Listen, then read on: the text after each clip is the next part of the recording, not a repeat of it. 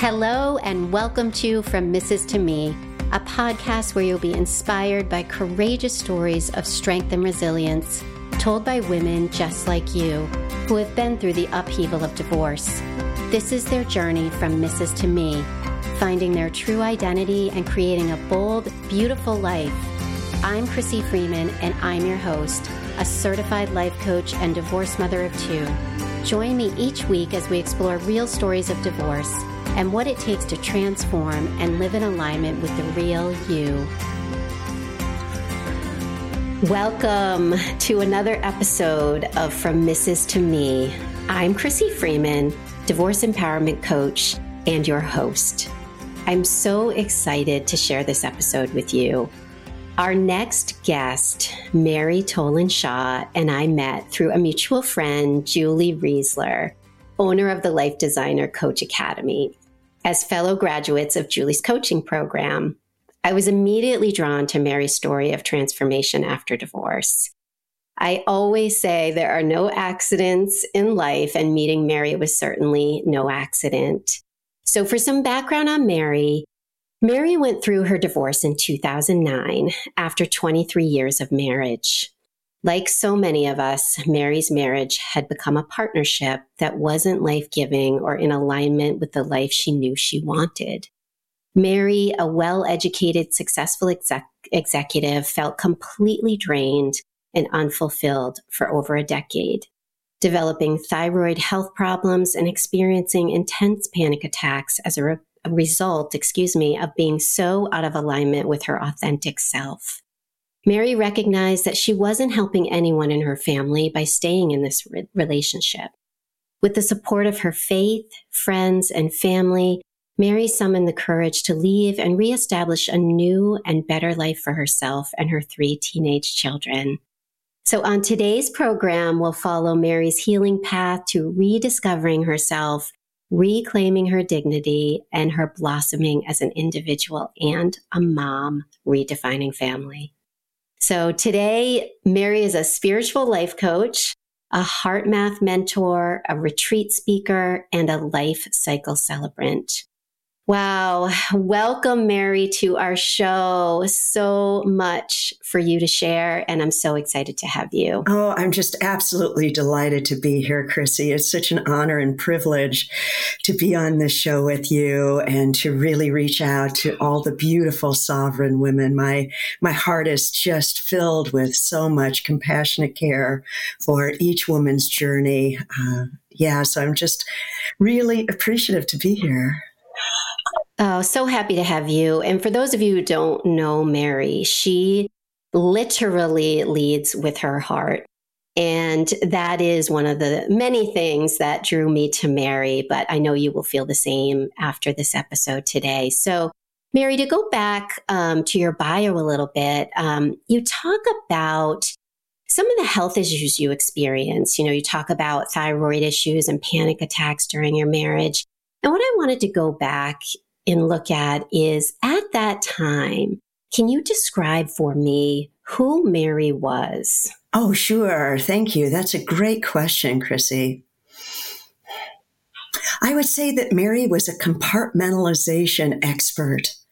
I had learned to press down anything that was coming up that felt difficult and convinced myself that I had the power to press it down and therefore not deal with it. And if I didn't deal with it, that somehow it would just go away. And it took me um, being in therapy when these health issues really started to arise um, to recognize uh, that as I pressed those issues down, they were like trash. They became smelly. They became ugly. They started to compost within me, destroying my very lifeblood. And that I had to open that vat and air it out and let everything come up. Let the resentment, the anger, the sadness, the regret, the loneliness, the fear. And I was really afraid at that point. And I think that's why when I would have the panic attacks quite commonly in the car when I was by myself, and I think the it, it was a container, almost a sacred container where my true self would just start to come up.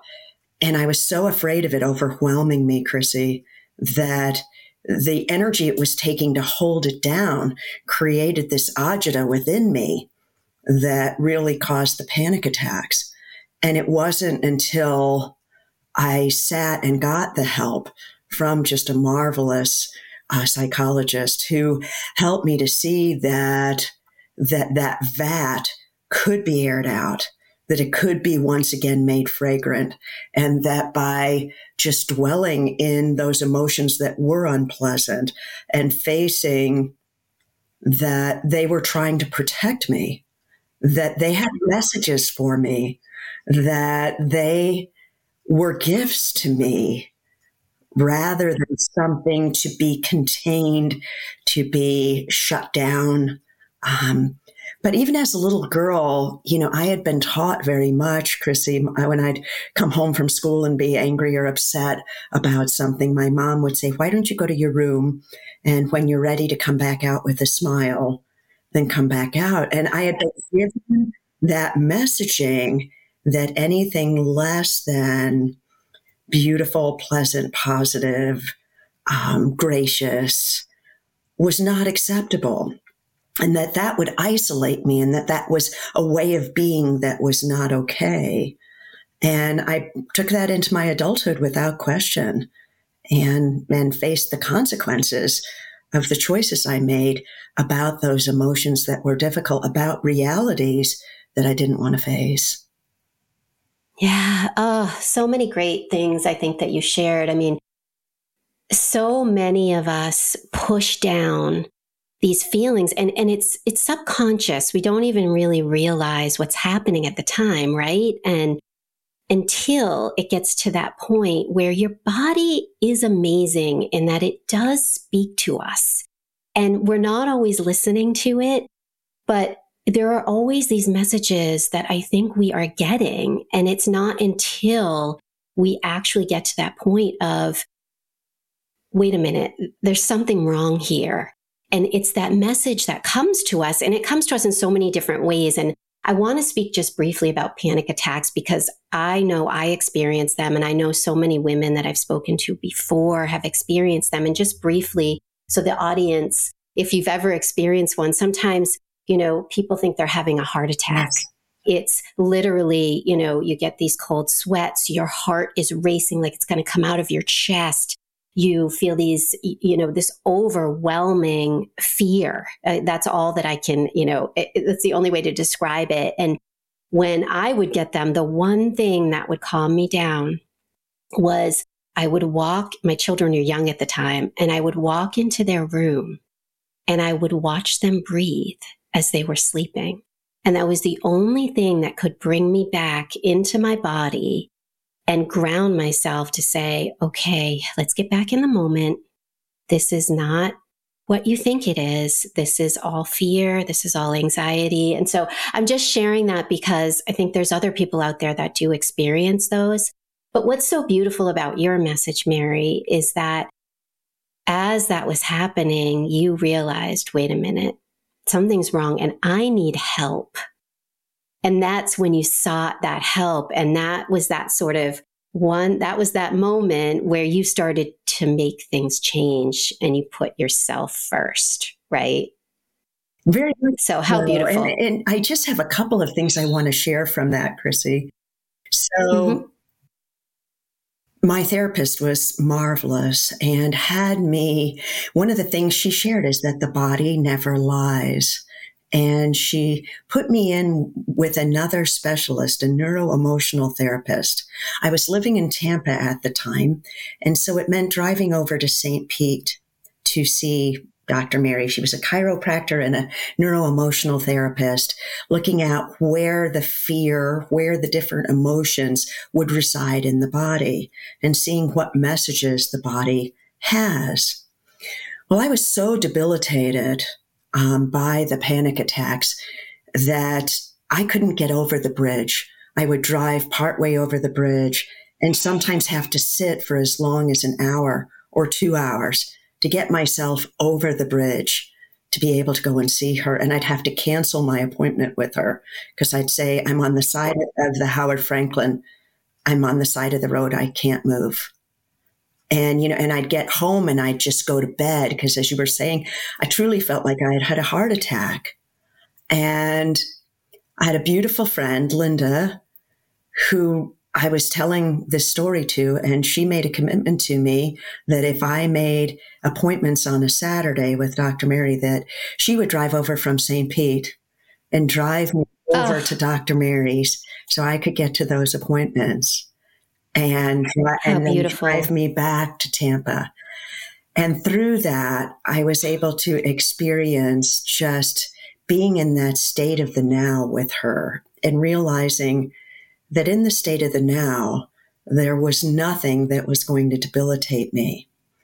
And it was such victory when gradually I was able to drive myself over the bridge. And now I think about it and it sounds kind of silly, but at the time it was so real.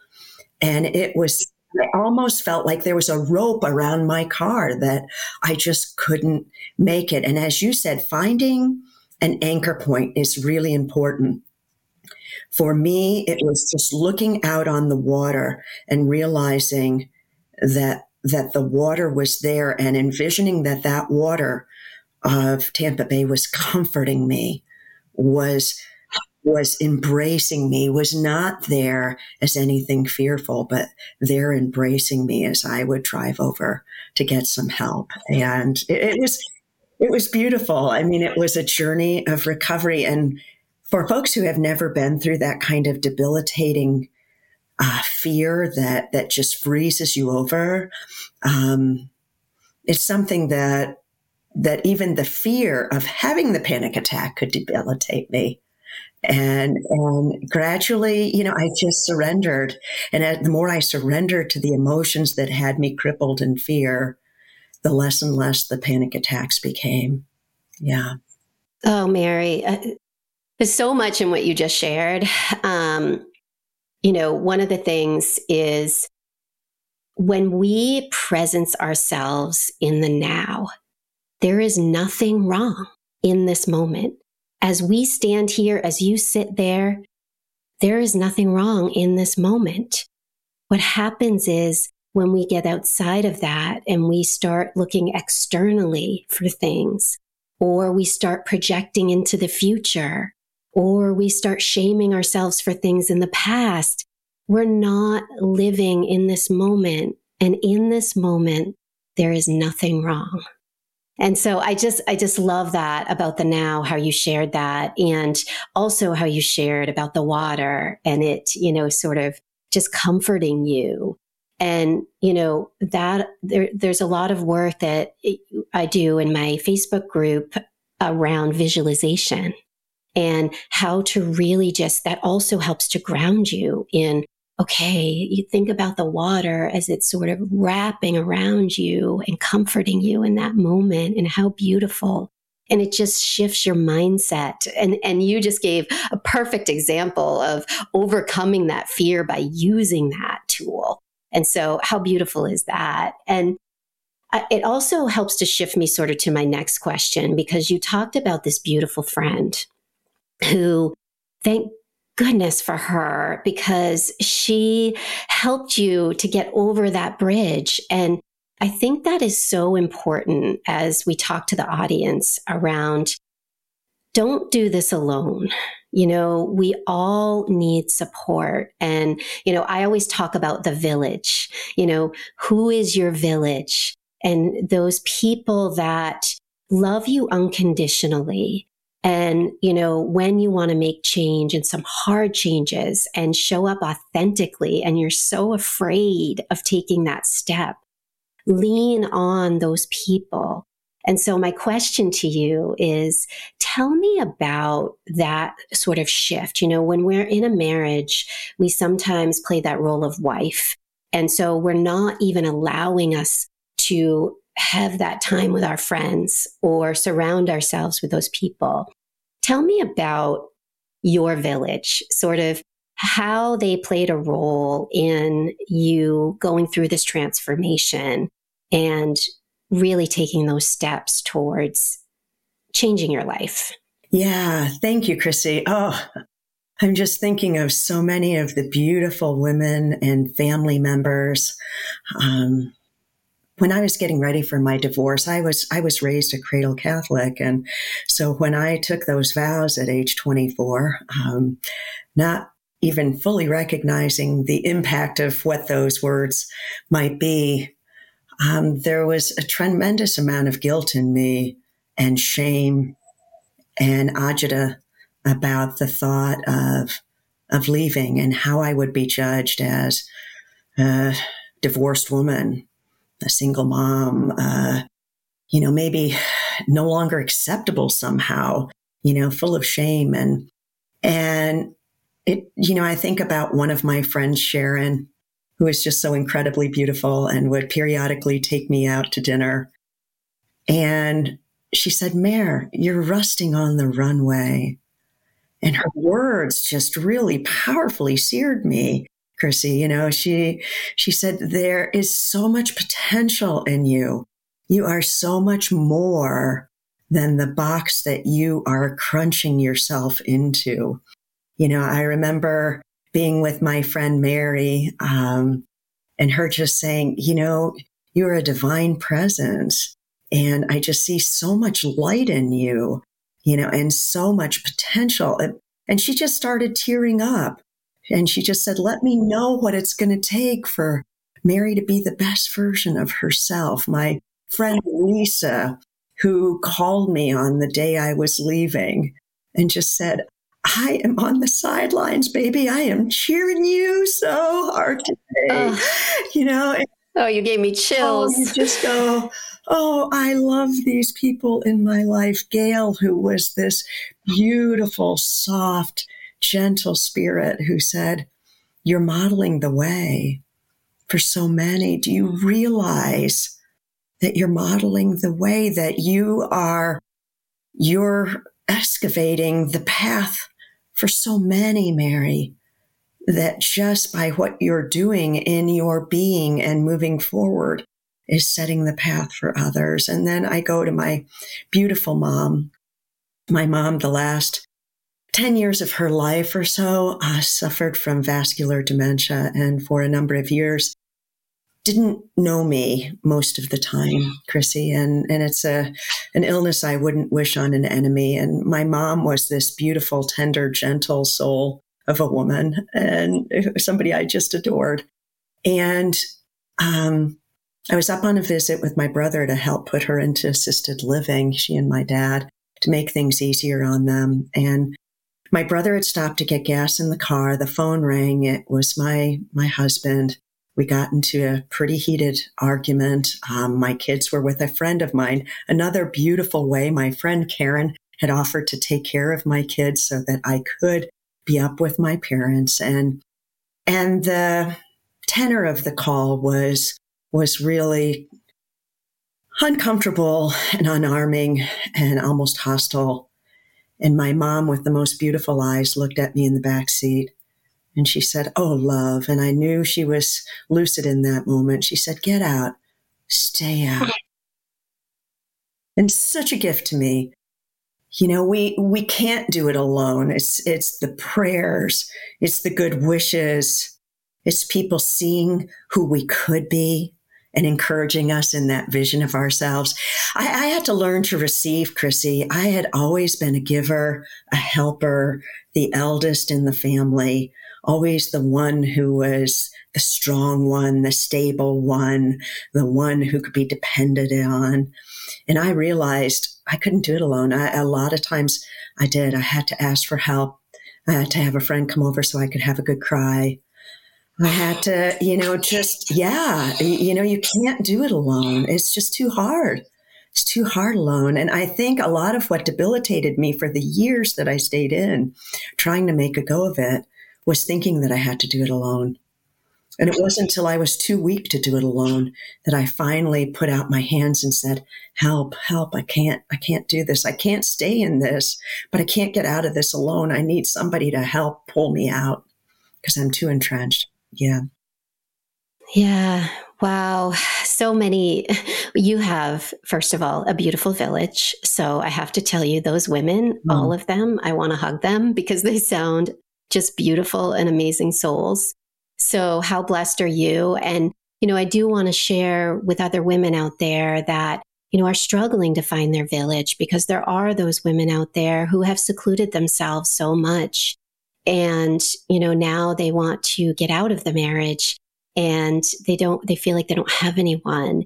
You know, there are so many ways. I know you are so involved in the church, Mary, and I know that you've met a lot of people through the church, and I'm sure you've met them in other ways. But, you know, there are different communities where you feel connected to others. And, you know, it could be church, it could be a yoga studio, it could be a woman's group, it could be volunteering you know, find what lights you up and what brings you joy and go to those places.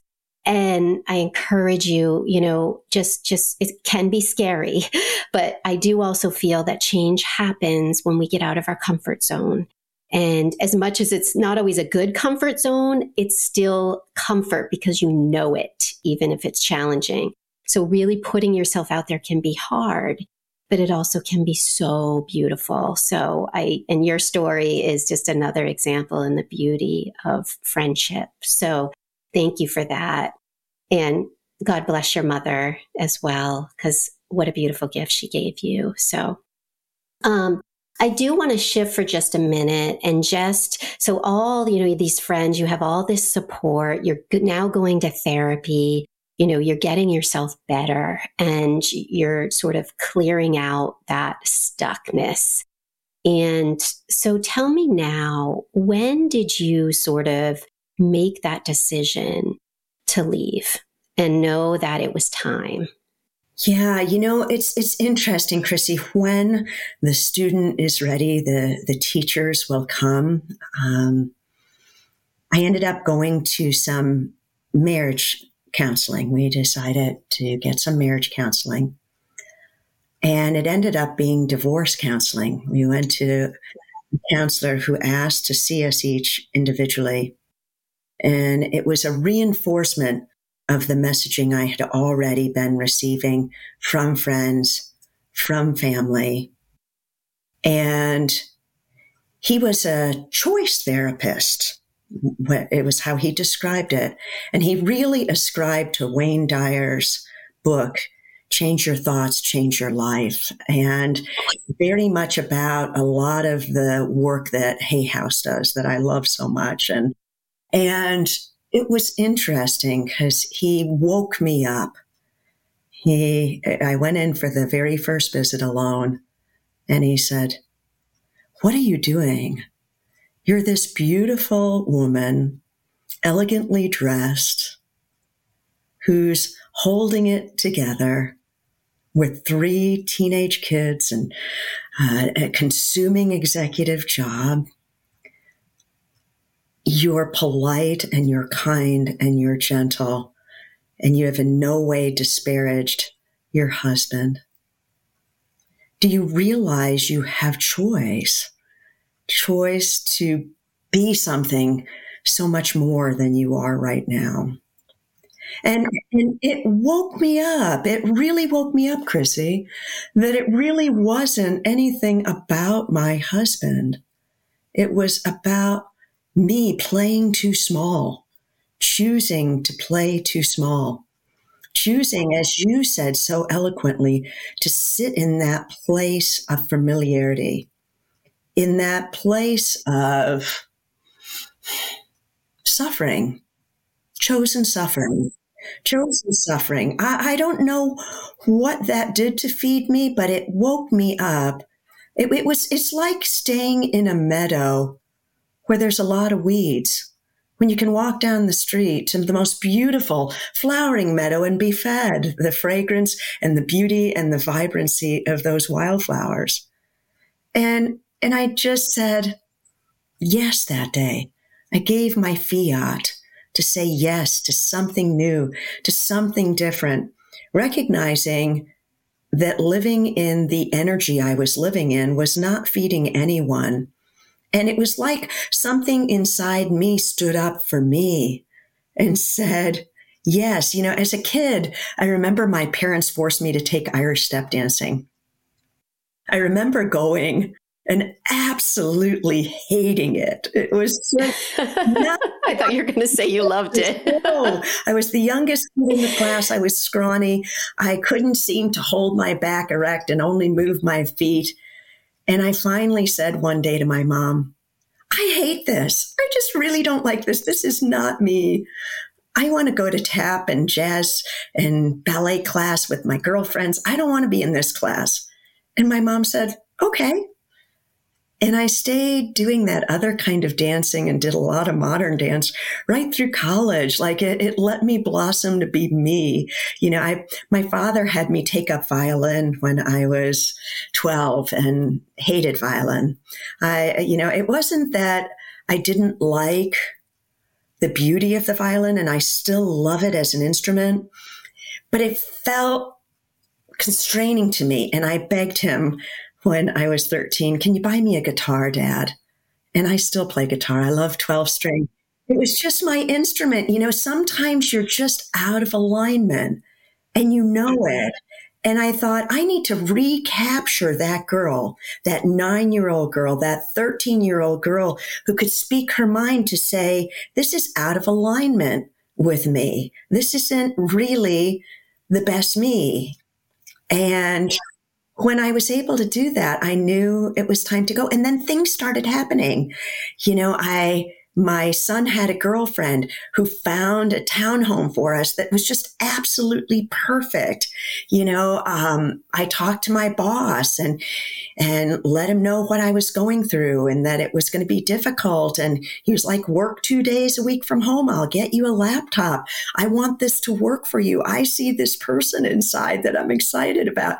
You know, when we open up to being our best self, it's like how I can describe it as Crissy. It's like being in a field of wheat and the and the and the whole wheat starts to open up before you. It's like the you know I think of Paul Coelho, you know, words of you know when when we let our heart's desires open up, the universe just opens up and conspires to help us, to support us, to be there for us, to bring it to us. And and I started seeing that happening, you know. Oh wow. Mary, the energy, first of all, for those of you who are watching this on YouTube, you probably just saw what I saw, which is just this beautiful light when Mary was talking. And you were talking about this analogy of the weeds and then blossoming into the flowers. And I look up and behind you is that beautiful painting or photograph, whatever that is, of the trees and all the color. And I'm just, and you are glowing. And so that's it, right? That is the, you know, really blossoming. It's that blossoming word, blossoming into you. Who are you? You know, and once you make that decision, the universe rewards you. It's like it's just been waiting for you to say yes to yourself. And as soon as you do that, all of these beautiful gifts submerge and they or come to life life and they just present themselves to you.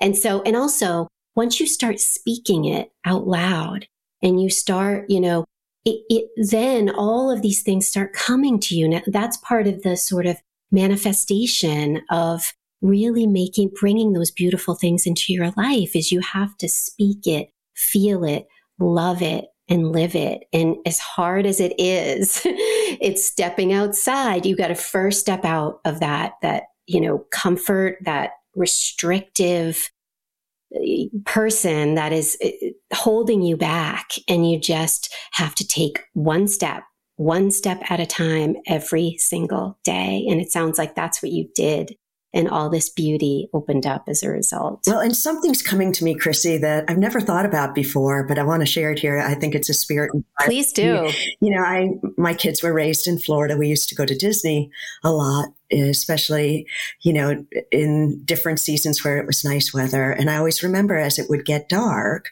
and you'd enter into the darkness, you'd have to put on your glow stick You'd have to yes. your glow stick. Come on, that beautiful necklace of vibrant color. You know, and going into divorce, I'm not going to deny it, is a bit of going into the darkness. You you haven't been there before. You don't know what you're facing. And and we can't sugarcoat it. You know, there are a plethora of emotions that come forward, whether it be fear or regret or loneliness or shame or anger or desolation or just you know, uh, uh, how shall I say it? Almost a trepidation of not knowing what's ahead. And we make that trepidation much worse than it is. And I think you know, my great discovery was finding that glow stick inside me, that spark of God, that spark of love that could not be put out.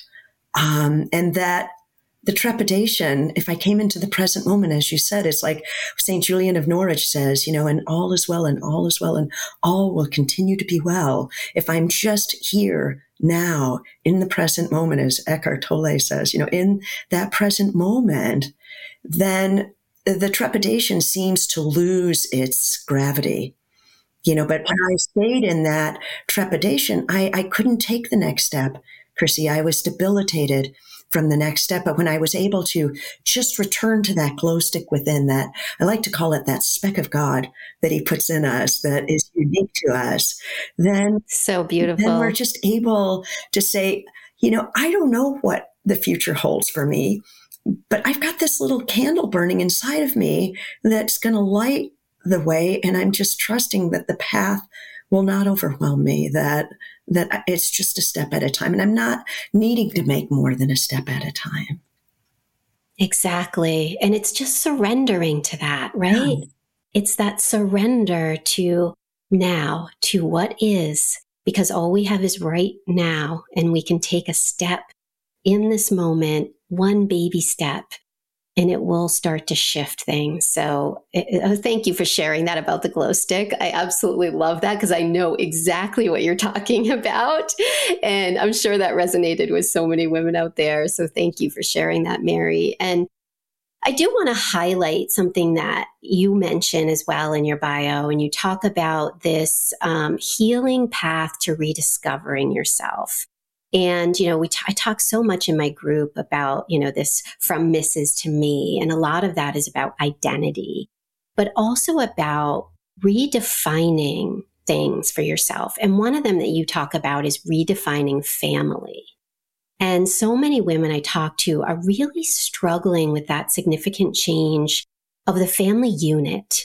You know, you're no longer married to your spouse. So it's just you and your children and sort of redefining, you know, traditions, what family looks like. Can you tell me a little bit about that journey for you? Sure, sure. So, you know, I had three teens, a son 17, a daughter 13 and a son 11. So I was in the thick of it uh, in terms of a lot of change that teens naturally go through. And I realized that in order to make this journey to us, I called it us, the new us, you know, that we needed to redefine who we were. And I had my kids go to therapy with, with me with a different counselor than I was getting for personal therapy. And and a, he was a family specialist. And one of the things he had us do was around a round table just define what we wanted our home to feel like, what we wanted it to feel like when we came home what would make it feel good? What would make it feel inviting? What were those terms? How did we want to decorate? I mean, I, we redecorated our place, made it look new. And it wasn't with expensive stuff.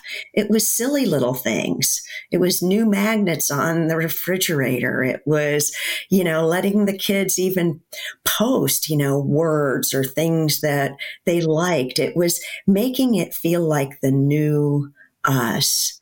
It was coming up, as you said, with new routines. We made a routine because of where we lived of on those nice days, going to the beach and just, you know, just sitting together, of just listening to the water, of just being present with each other. A lot of times we didn't say much and we just each did our own thing. You know, my son Stephen loved to make art, sand art on on the shore, you know, and just letting him self express, you know, just taking long walks with my daughter along the shoreline. You know, it was, you know, simple. I really emphasize simplicity. You know, it was it was communicating openly. For me, there was something that opened up that was a grace I hadn't expected. I was finally able to parent and to mother in the way I wanted to. I defined that parent I wanted to be. I wanted to be an open listener. I wanted to be somebody who who was compassionate and empathetic and yet strong in boundaries of what was okay and what wasn't okay. I remember coming home from a trip and it was a Friday evening and my daughter had in our patio a big beer, beer pong tournament going. Gotta love those teenagers, Mary. and, you know, I came in and I said, How can I make the best of this? And I yep. looked around for the oldest person and introduced myself and I said, Hey, how are you? So you, you got the keg? He's like, Yeah. I said, Okay, we're not going anywhere. Nobody's going anywhere. And I announced, guys, I want you all, I'm going to watch you individually, call your parents and say, hey, Kristen's party's gone long. We're spending the night. Sorry, I can't come home. Yes. And, you know, I'm still friends with that jet that brought in the keg. And he's like, I still laugh about it, Mary. You know, you just, he's like, I think about it now. You handled it really gracefully. You know, you could have, you know, explode. Yes. And I'm not going to say that there weren't trying moments. There were in raising teens, but, but mm-hmm. I was mm-hmm. able to stand in my own power as the mother I wanted to be. And, and, you know, it's interesting because now as my kids, in their 30s and late 20s really recall that mom and not the mom of their childhood so much. And I'm really thankful. We have very deep conversations and it's, and it's not that there aren't times where it's still challenging and where being who they are is not difficult for me. It is. Uh, you know, I, I don't believe that any woman who is truly on the path to wholeness doesn't experience lessons along the way. I'll, I'll give you an example. My youngest son got into um, pot in a big way when he was in high school.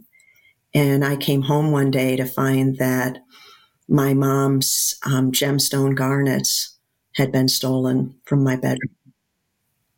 And I felt very violated, very violated in a number of ways. I had done so much to create our home to be beautiful and welcoming and inviting and very conscious of the energy we were bringing in and to know that a drug dealer had had come into our space and when uh, my son hadn't been able to pay him took payment in in a way that was just so violating, so personally violating, and and yet it was a good lesson for our whole family in about about protecting sacred space. Um, I think it was a, a, a turning point for my son to see what could happen. And I'm happy to say today that he's a wonderful 27 year old thriving um, and not uh, his life is not about drugs or alcohol and stuff but it took a very painful experience. And you know and i've had to say to him several times that was just a learning. Like i don't want you to feel any regret. I don't want you to feel anything. It was something our family needed to experience to define a new level of who we are of reforming. Uh. So I'm not going to say that experiences, you know, life doesn't stop happening as we become me. It just happen we the way we process it becomes different. Yeah, and what a beautiful lesson for your son, mm-hmm. you know, is we don't have to hold on to these things. No. We have to learn from them and grow. And that is the best lesson you can give them. And, you know, so many women struggle with, you know, being sort of the perfect mom. And there is no perfect mom. What we can do is love them and is show up and take care of ourselves first. Show them how we can do that. Show them how we can get through adversity and hard times and come out stronger on the other end. And they are learning. They are like these sponges. You know, we don't think they're watching us, but they are watching us. And so, you know, but we're all still going to have those challenging situations because they're human. They're teenagers and these things are going to happen. So we could be doing all the right things, showing up in all the right ways, and they're still going to go down a path that may not be a very good path for a period of time. But the best that we can do is to hold them accountable and then teach them the lesson, you know, and it's sort of like, it's this, it's, it's like we're all blossoming at different times and we're learning as we go. And so I think, you know, one of the things that I remember so much, what you told me just, it just reminded me of, you know, you taking them to the beach and you just showing up differently and you know, creating this new home together with them. And, you know, I will never forget starting this, my journaling practice. That was something that became really, and it's still to this day, I journal every single morning. And it was something that was really important to me. And it was really important to me that my daughter saw me taking that time for myself. And I remember her coming down. I used to, when they were really young and I was out of balance, um, I used to yell to them to get ready for school. I'd be like, come on, come on, everybody, everybody. And we were rushing, you know. And I decided when I moved into this new home that there would be no more of that, that everyone would be responsible for their own time. And if they don't make it to school on time, then they will be held accountable through the school for what that means for being late. So I started journaling. I would literally just sit down every morning with my cup of coffee and I could hear their alarms going off. You know, I would get kind of some breakfast out for them. And then I would sit and I would journal. And I remember my daughter started to come down the stairs and she'd be like, Hi, mom, what are you doing? And I'd be like, Oh, I'm just journaling. And she started coming over and literally hugging and kissing me before she left for school. It created this calm environment.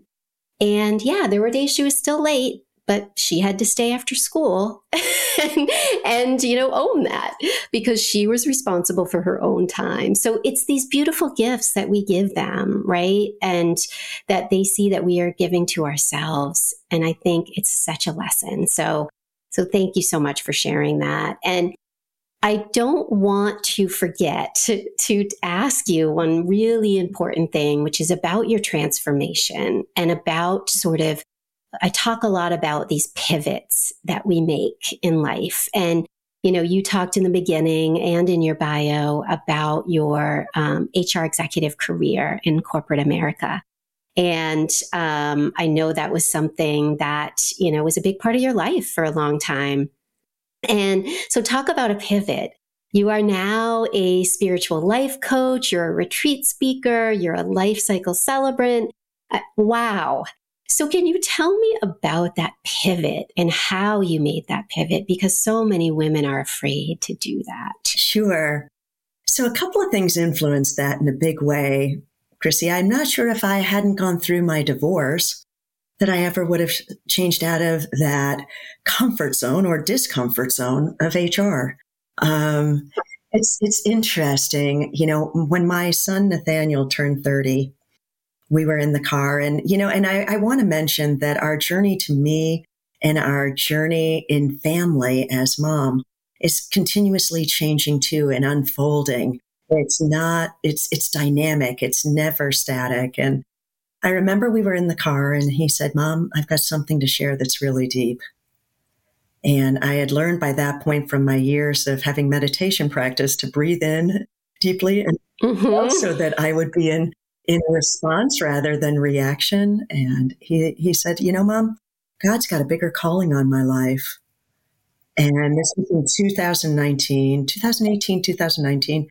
And, and he said, um, I'm going to go to Nepal to go work at an orphanage in Kathmandu. And I said, How long are you going for? And he said, I have no idea. I'm going to see what unfolds. And I adore my, I adore all my kids, but yeah, being the oldest and having been through so much with him. Uh, and I said, wow, that's fantastic. You have my support. Mm. I'm thrilled for you. I look forward. Oh, you just gave me chills. That's beautiful. And what's going to come forth. And I'll be there for you. I'm always there for you. And and I could tell just the energy in our car. If our car could have elevated from the ground, it would have. And and a couple of years later, my my daughter Kristen was going to grad school, and she asked if we could go on a trip. She was she's decided to go to grad school in Sweden in Stockholm at KTH University, and it was really hitting me. Wow, she's going to be really far away. She said, How about if we go to Iceland and make a transition? Let's take a week in Iceland together, mom, and go sightseeing in nature. Yes. And I said, Okay. and, you know, and then she was going to be going to Sweden and I was going to be going back to Florida. And I remember I had a day after she had left where I was still in Iceland. And I remember standing out looking over the sea and it was cold and it was gloomy. And I said, You know, my children are pursuing their dreams and I'm staying static. What am I doing? I know there's an inner echo in me that's been echoing for years, years. Um, even in high school, I took a, you know, one of those career tests and it showed that I should be a priest or a minister. And it's really funny, Crissy, because on the 24th of February, I'm going to be ordained as an interfaith minister. Finally, a few decades to answer the call. Um, but I said, why not me? Why not me? And am I going to continue to sit here in this stagnancy? And I think COVID 19 was such a gift to me because I had to lay off so many people. I had to watch the workplace transform and do things that really weren't tasteful to me. And the distaste became strong enough in my mouth that I said, I'm going to get some new certifications.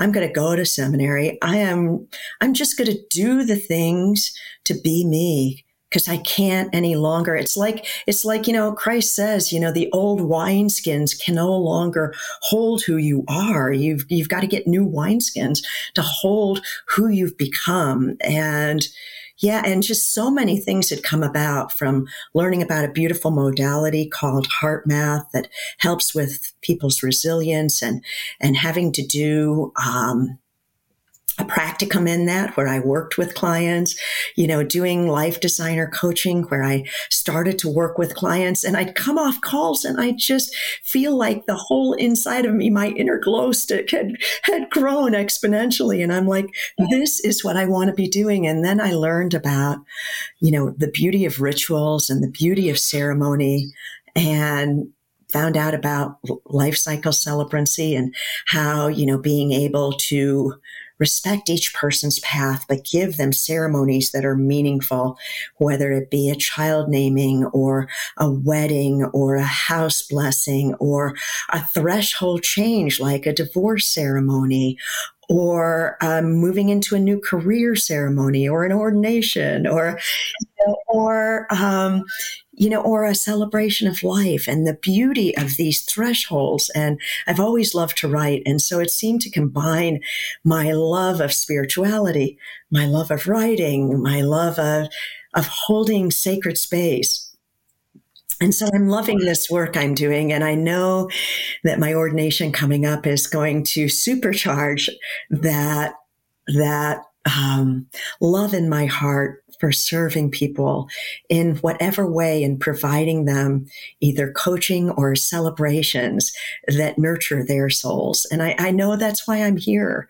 You know, I finally figured it out. And I think I got into HR because I really wanted to nurture the beauty in others. And that's never gone away. But but the way that I wanted to manifest that has really changed. And I'm thankful for the gift of my health and the gift of people I love in my life.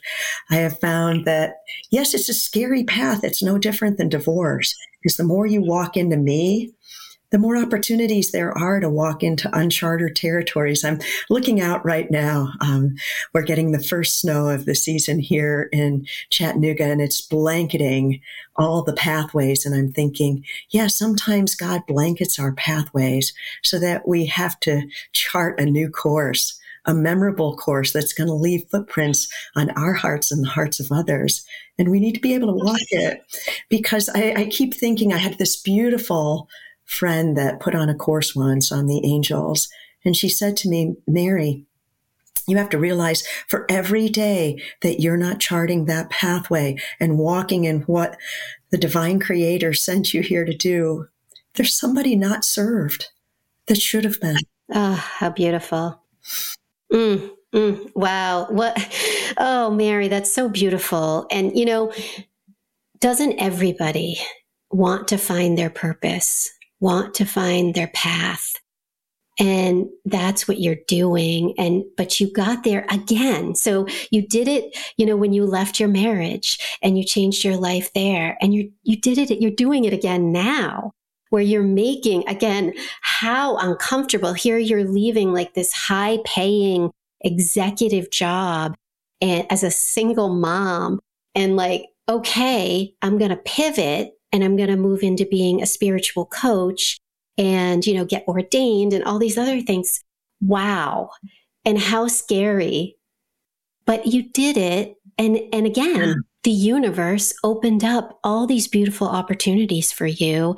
And you were able to see through doing like that coaching when you were first getting certified.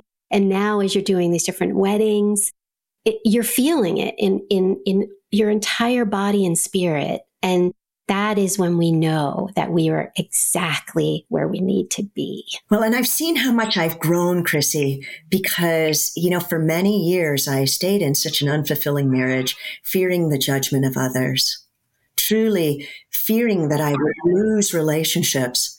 And truthfully, I didn't lose one, not one you know and and then i feared becoming an interfaith minister as a Catholic, you know, that I'm going to lose so many of my Catholic and Christian friends that they're going to think that I've, you know, lost my, my sense of self and stuff. Instead, you know, as I've positioned it, that I'm ministering and reaching out with so much divine love to those that have different paths to the truth. I found that anybody who's had condemnation for me, it's really okay. I'm okay with it because I have so much love that's been nurtured within me right now. And God's brought me whole new tribes of people, both to have, as, as you were saying, that grounding of friendship to support me in it, like yourself, and new people to serve that you know, I wouldn't have ever maybe known otherwise. And, you know, and sometimes life costs that in order to be who we are, sometimes there is a cost. And we have to say, it's more important to walk in what we just know as we know as we know in our own divine light than to worry about what others will judge us in. And for so many years, I, I, I found I was just, I, I'd push it down you know, and compartmentalize it and say, I guess I've got to stay here because that judgment is just pushing me down. And I just said, no, that judgment can't ever push me down again. No. And what a beautiful, it's the perfect note to end on because it is. It's all about standing in our truth. It's about being authentic to who we are. And when you do that, you just watch everything unfold beautifully. And that's what's happened in your life. And I'm so happy for you. And I am so happy for those that are going to be blessed by the work that you are doing. And so I do want to ask for the audience how can they get in touch with you, Mary, if they want to work with you, sure. either as a coach or as an ordained minister? Ah, beautiful. And thank you, Crissy. So my website is www.sacredrelationship.com. Um, you can reach out to me at any time and I welcome it at mary at sacredrelationship.com. There's no S, it's just singular. Sacred relationship, your relationship with you, your relationship with the me that is you, and also that divine sacred light that exists within you. Um, I would be love if you ever have a retreat where you'd love me to be a speaker, if you would like to have a ceremony celebrating your progress, um, would love to joyously celebrate you in that. Um, if you have any friends that are having any kind of life threshold, be it a moving into a new house and wanting a house blessing or a baby naming or anything that you might like to celebrate, there's always reason in these thresholds to have special ceremonies that help us to move into them with power, with grace, with wholeness. And, and I love that. So, um, I am willing to do work online or, you know, if talk to me if we'd ever need to make a trip and, you know, you need me in person, we can work that out too. So, so thank you. Great. And I'll be including that in the show notes as well for people who are listening. So you can find all of Mary's information there. And yes, when I start building my own retreats, of course, I will be having Mary there as well because I first I want to meet her in person because we have not had the pleasure of meeting one another in person yet, but we are going to do that. So thank you so much, Mary, for being here. What a beautiful interview and message for our audience. And for those of you that are interested in joining the From Mrs. to Me community, Find us on Facebook at From Mrs. to Me, Rediscovering You After Divorce. And right now, we are in the middle of doing a 30 day intention challenge, which is so amazing. So come check it out there. And if you like this episode, please like us on Facebook, follow us, and I look forward to seeing you again on our next episode of From Mrs. to Me. Until then, stay strong Sending love. I hope you enjoyed another episode of From Mrs. to Me real life stories of real women and their journey of transformation after divorce. I'm Crissy Freeman, and if you like this episode, please drop a review in Apple Podcasts or wherever you listen to your favorite podcasts. Do you have a story to share? Are you ready to inspire other women on their journey through divorce? If so, find me on Instagram at From Mrs. to Me. For more tools and resources on creating your path to transformation after divorce, follow my community on Facebook, From Mrs. to Me Rediscovering You After Divorce.